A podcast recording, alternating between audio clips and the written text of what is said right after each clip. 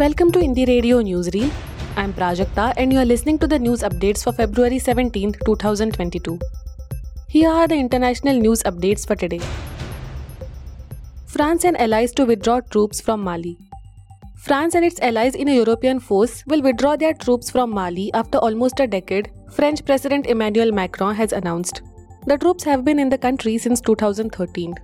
Macron said the decision to leave followed a breakdown in diplomatic relations amid growing hostility from Mali's governing military junta. The forces will be redeployed elsewhere in Africa's Sahel region.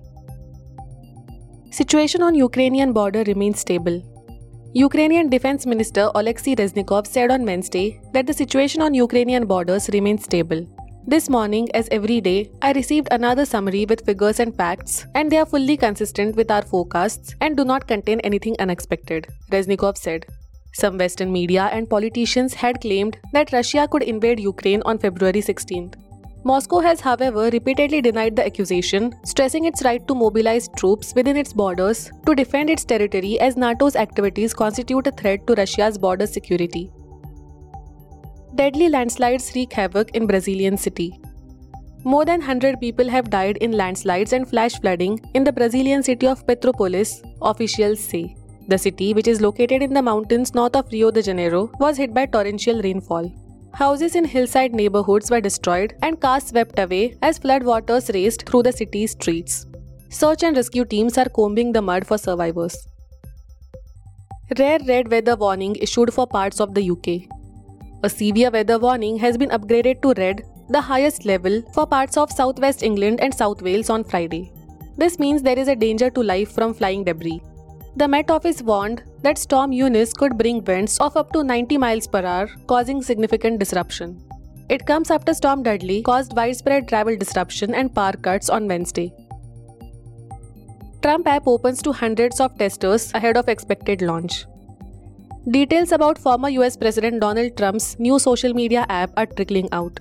Around five hundred beta testers have begun using an early version of Truth Social, as per a Reuters report. The testing of Truth Social comes a year after Trump was banned from Facebook, Twitter, and Alphabet's YouTube. Now to the national news.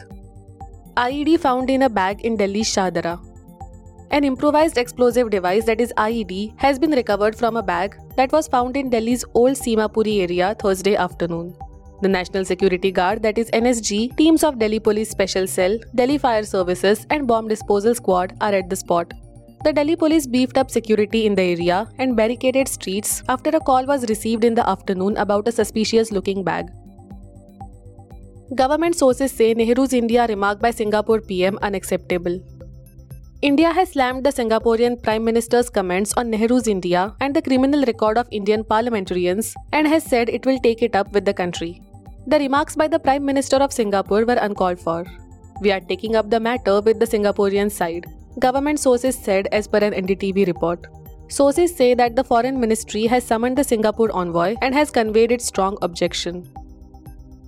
Supreme Court sets aside H C order, staying seventy-five percent quota for Haryana locals in private jobs. The Supreme Court of India on Thursday set aside the High Court order, staying the Haryana government's law reserving seventy-five percent of private sector jobs for residents of the state. The court asked the H C to decide within four weeks petitions challenging the validity of the legislation. The top court also restrained the state government from taking any action against employers under the law during this time. Karnataka Education Minister meets Muslim lawmakers over hijab row. Karnataka Education Minister B C Nagesh held a meeting with Muslim legislators on Thursday in an effort to get Muslim girls to return to classrooms by adhering to the High Court order that temporarily barred the hijab and other religious clothing in classes. Schools and colleges reopened this week after being closed on February ninth because of the tension over the hijab ban imposed by the institutions as part of dress codes. But Muslim girls were kept out of classrooms in many places for wearing headscarves even after the schools reopened. Mumbai court grants bail to YouTuber Hindustani Bhau in riots case. The Sessions Court on Thursday granted bail to social media influencer Vikas Fatak, alias Hindustani Bhau, who was arrested for allegedly orchestrating riots in Dharavi outside the residence of Education Minister Varsha Gaikwad on January thirty-first.